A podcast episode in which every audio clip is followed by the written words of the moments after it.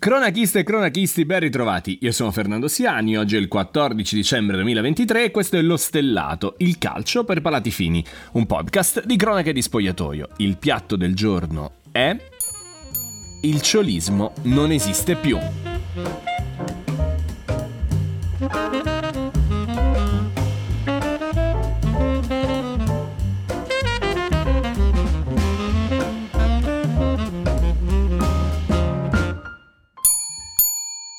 Ieri sera ho visto da vicino una squadra molto forte. È l'Atletico Madrid.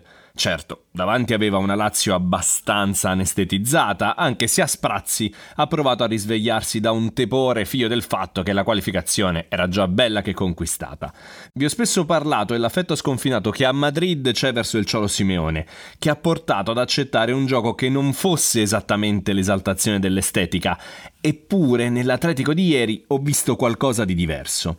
L'attenzione alla fase difensiva resta alta, si difende con la squadra tutta in 30 metri e un blocco di 5 dietro che sa essere decisamente granitico. Ma qualcosa è cambiato.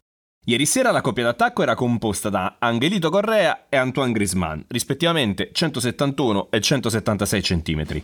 Ovviamente la ricerca della palla lunga non era tra le opzioni, ma quando li vedi abbassarsi per dialogare con i centrocampisti e attaccare la profondità a 100 all'ora, capisci quanto questa squadra possa rendersi pericolosa da un momento all'altro. Ah, Grisman merita qualche secondo del nostro tempo. Ma che giocatore è?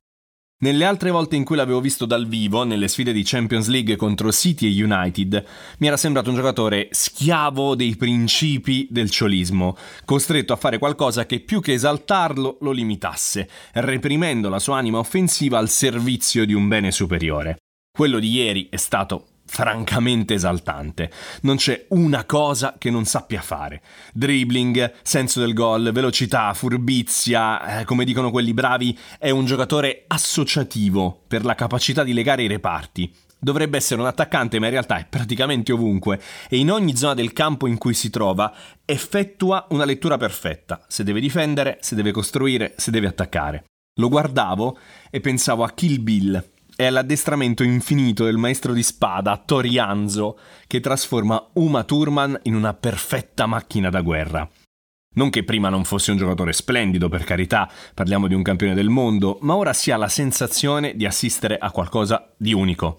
Grisman è senza ombra di dubbio nella sua forma più evoluta, a 32 anni segna con regolarità impressionante, sono già 14 le reti stagionali in 21 partite, Poche storie, Le Diable è ancora uno dei giocatori più forti del mondo. Ma se Grisman è una piacevole conferma, il giocatore che ieri mi ha letteralmente rubato il cuore è un altro, Samuel Diaz Lino, noto semplicemente come Samuel Lino, per gli amici Lino.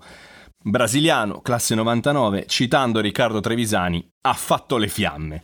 Da quinto a sinistra è stato letteralmente un'ira di Dio. Probabile che il povero Marusic lo avrà come protagonista dei suoi incubi per i prossimi mesi. È raro trovare un esterno che sappia spingere con questa qualità e difendere con quell'abnegazione. Il tabellino dice che suo l'assist del primo gol di Chris Mann è suo il destro all'incrocio che chiude definitivamente la partita. Ma quello che non raccontano i dati è la costante sensazione di pericolo che dava ogni volta che entrava in possesso palla e la capacità di farsi trovare sempre, sempre, sempre nel posto giusto.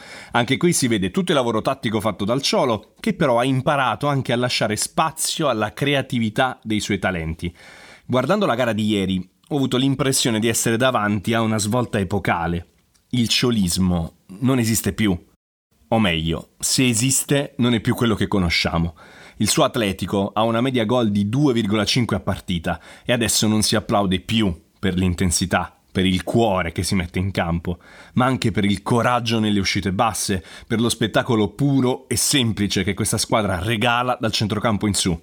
Se prima ciolismo era sinonimo di catenaccio, adesso è il caso di aggiornare il vocabolario.